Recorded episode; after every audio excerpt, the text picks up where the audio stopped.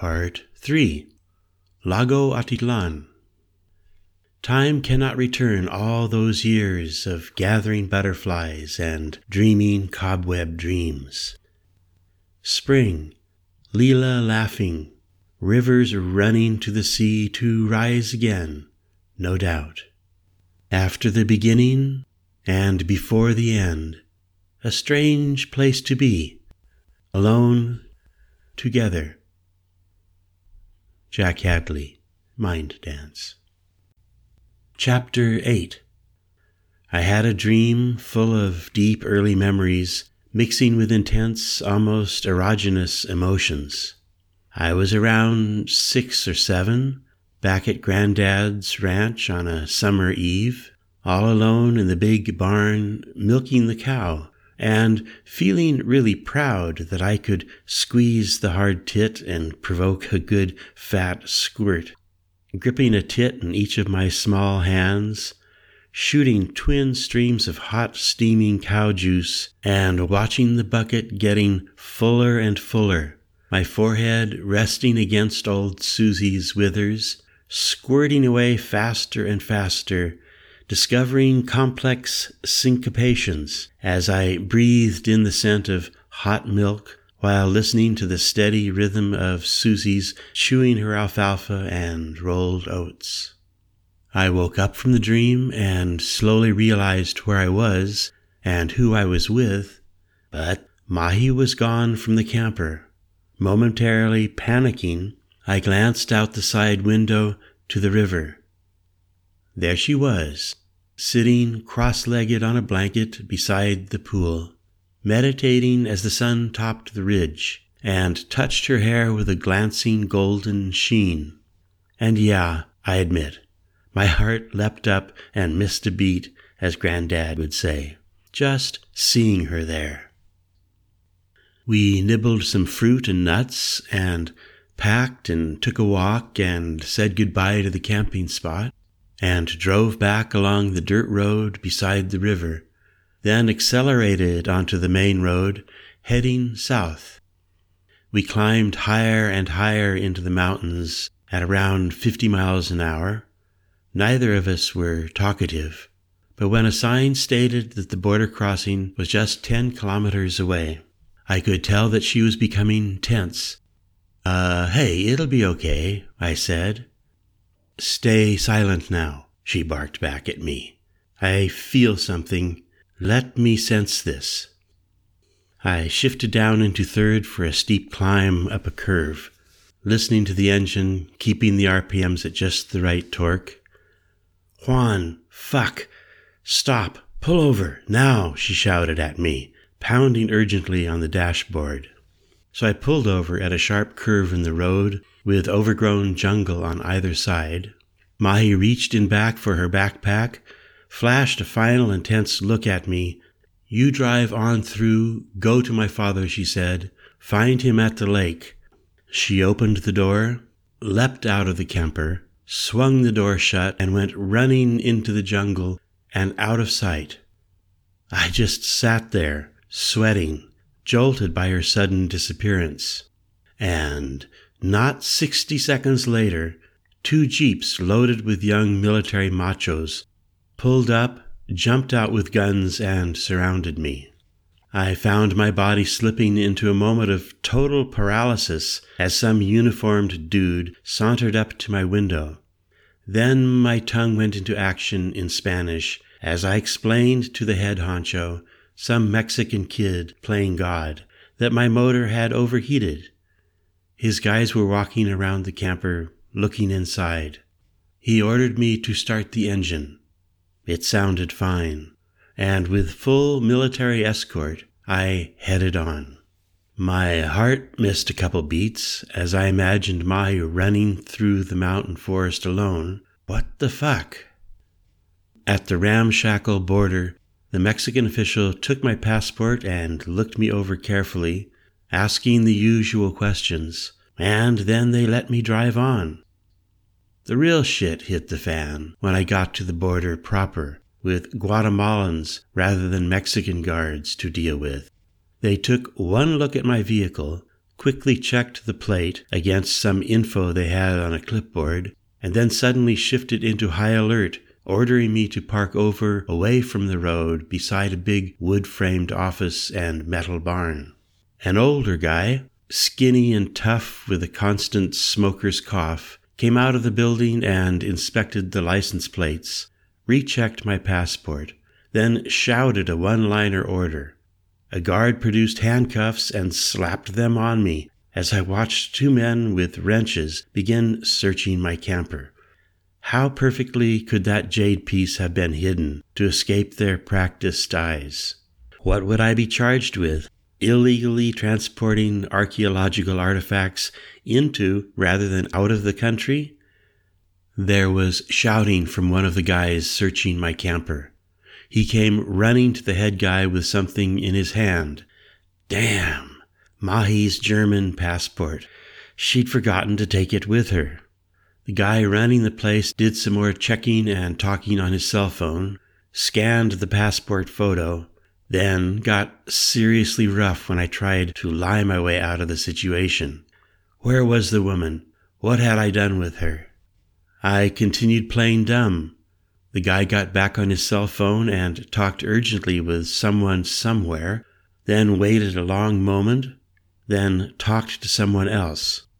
Whatever was being said from the other end of the line wasn't to my advantage. The guy started glancing at me with a different attitude, then walked right up and looked intensely into my eyes.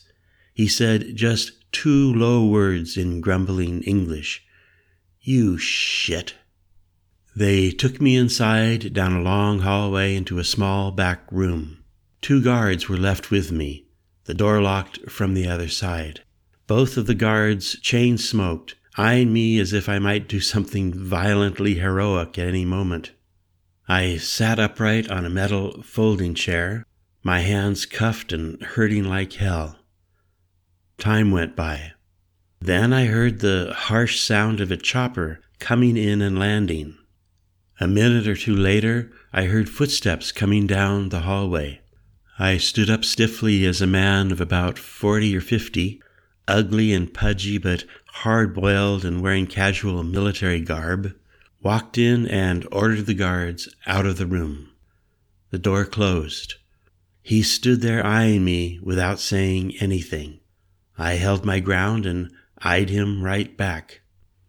My name is Quemado, I am in charge here, he said in sort of good English. I understand you have come into our country with an extra passport, but no extra body. Young female, good looking from the photo. Who is she? She's a German schoolteacher, like I told the other guy. I met her in Oaxaca a few nights ago near the big church at the plaza. Pues, go on. So, okay, I said. We liked each other. We hung out around Oaxaca a couple days. Then she said she wanted to come with me to Guatemala, so sure, I agreed to take her. I haven't broken any laws, have I? Tell me the exact current location of this woman, he demanded. Like I said before, the last time I saw her, she was down in the gas station below here on the Mexico side. We stopped for a Coke and some gas, and she met two guys. They were in a red Ford, talking German. Old friends, I guess. So she came back to my car and grabbed her pack and said she wanted to travel the rest of the way with them. So I headed on to the border alone. The guards found her passport in the glove compartment. I thought she had it. She's probably in a panic. I should drive back to that town, see if I can find her. And you never saw this woman before Oaxaca? he asked. You would not be telling me a big story, would you?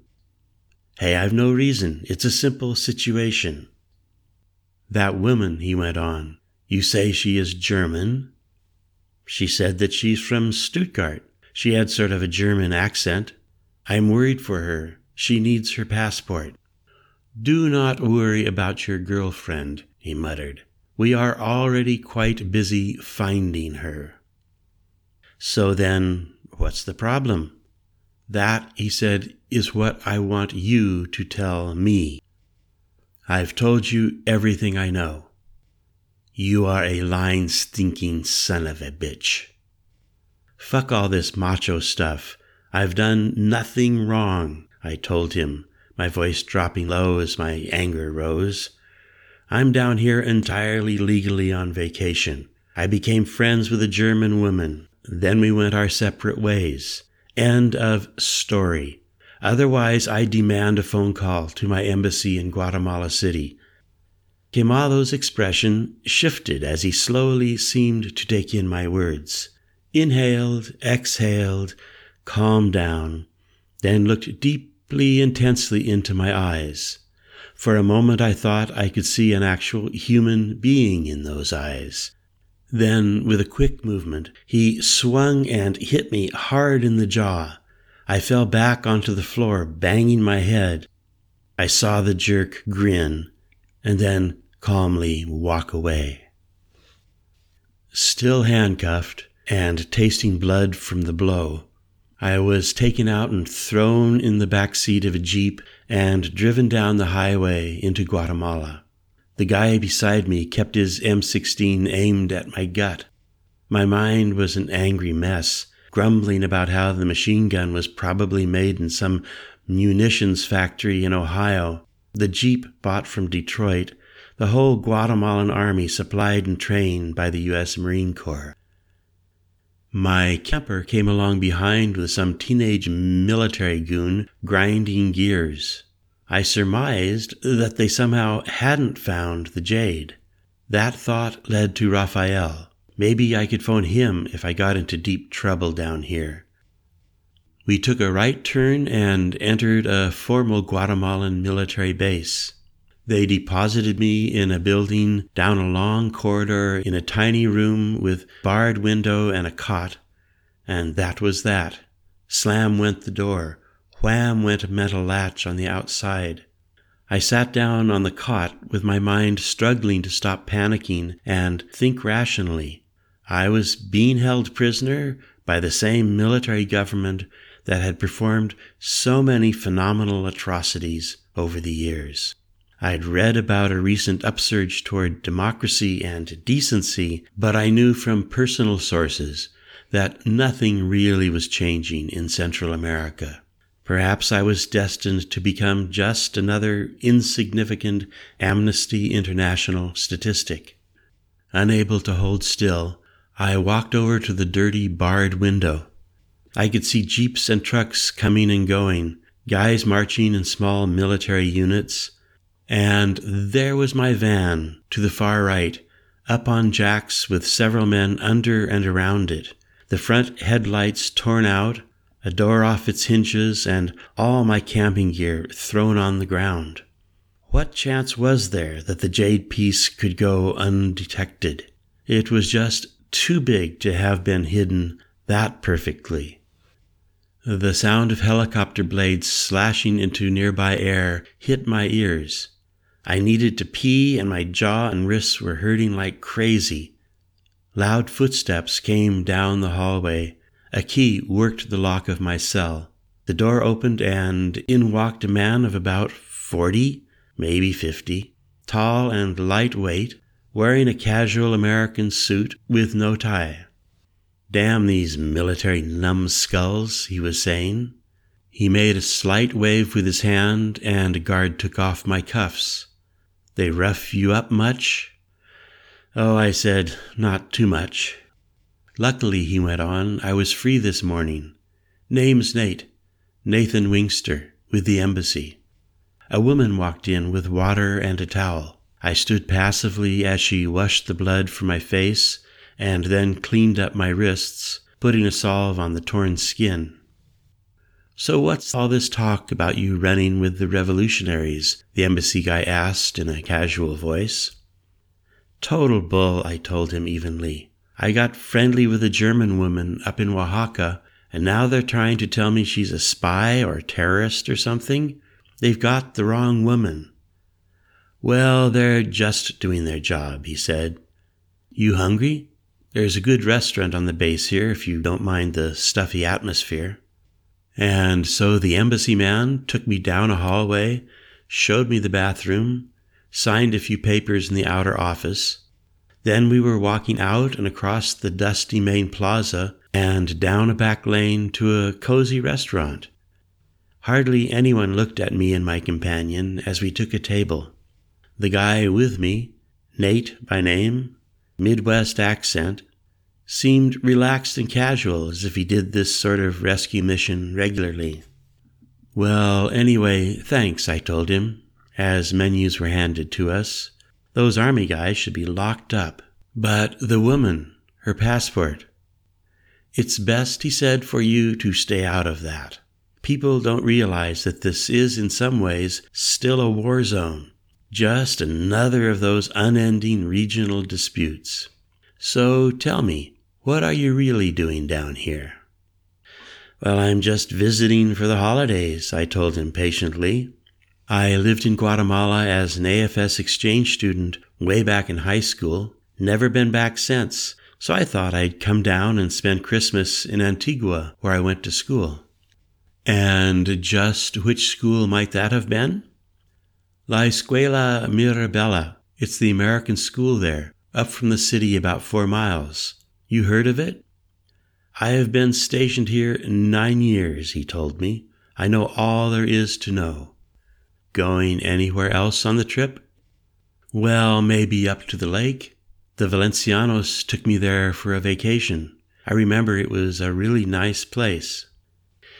Yes, it's relatively peaceful up there if you stay in Panajachel like all the gringos do. Don't cross the lake to Santiago Atitlan. The natives remain restless in that region. They're mostly Mayan blood, still fighting for the old ways which I must tell you weren't so pretty either. So I've heard, I said. Indians everywhere get the raw deal, as you must have noticed down here, and all the gang violence, kids with no future, no jobs. Well, the gang problem is mostly down in the city. Be a bit careful in Antigua as well. And the first thing you should do is drop in at the embassy in the city and register your itinerary and addresses and so forth. That lets us stay aware of you. Safest way to travel down here. And if you're up at the lake, don't look for trouble. The Indians do have a violent edge. There's an intense shamanic tradition around that lake. Right now, there's some brujo up there called Alejandro, as I remember, who claims he can do, well, a lot of things. Anyway, enjoy the lake. We ate a pseudo fancy cuisine while Nate shared some dramatic stories about the sometimes downright dangerous ins and outs of keeping Americans out of trouble down here. He sounded fairly liberal when it came to the Indian plight. He had a suave manner, though, that hid most of him from view. After lunch, we walked outside, and there was my camper waiting for me. Consider yourself lucky, the embassy guy said as we shook hands. And if anything comes up where you need help, here's my cell number. Give me a call. And I mean that. You hear? He handed me his fancy embossed card. Nathaniel Wingster, Special Unit, U.S. Embassy, 147 Calle Real, plus phone and email. He returned my papers, passport, car registration, and wallet. I climbed aboard my trusty craft and, without further ado, motored off down the seemingly endless road to Atitlan. I got about five minutes from the border and then pulled over onto a shoulder. My face felt like it was burning up and my breathing was so tense I just sat there frozen at the top of an inhale for a very long moment. But then the rage hit me with a, a raw, open mouthed howl.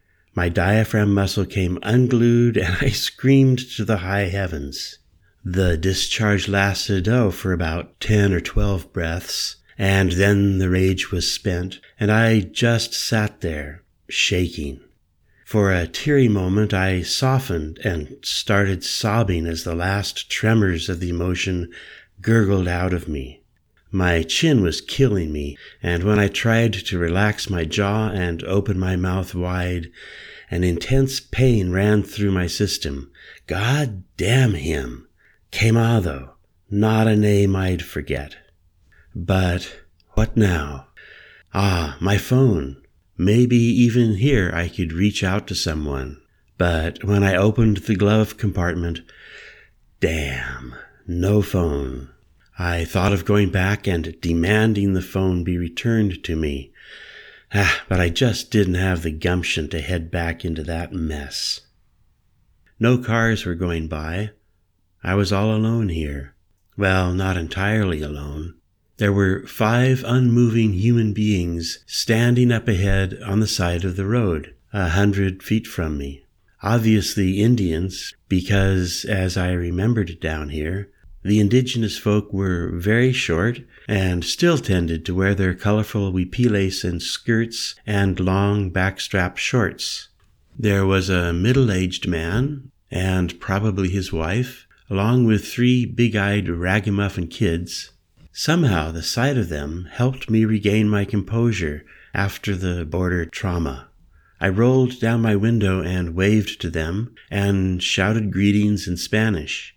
The father seemed to understand. He came walking across the road to me, hauling one of those stuffed, hand woven wool carrying bags. Por favor, he said in broken Spanish, may we ride with you? I asked him where he was headed, and he just said, Atitlan. When I nodded, it took them just a few seconds to scramble around to the sliding door and climb aboard. None of them took the front seat. They all sat cross legged on the bed and said not a single word. I caught myself worrying about fleas and lice and so forth, and realized that was my ex's reflex, not mine. I could smell their presence, but it wasn't at all a bad smell. It was very woolly and earthy and human.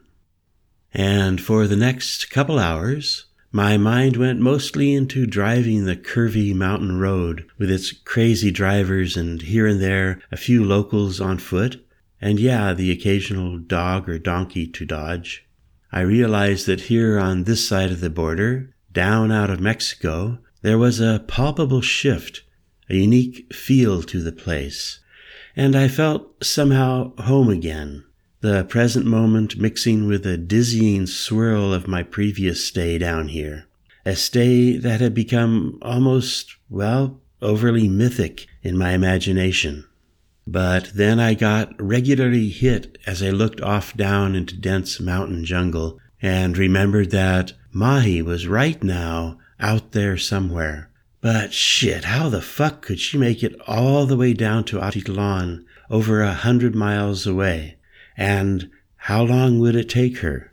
She'd told me, back when we were up in Oaxaca, that her boyfriend Daniel had run a border crossing operation through jungle trails. Probably that operation had continued after Daniel's murder and her retreat up north, so I assumed that she'd jumped and run into the jungle hoping to hook up with them. That goddamn, I felt so helpless driving easily down from the Highland border, knowing that she was out there on foot and I couldn't help her at all.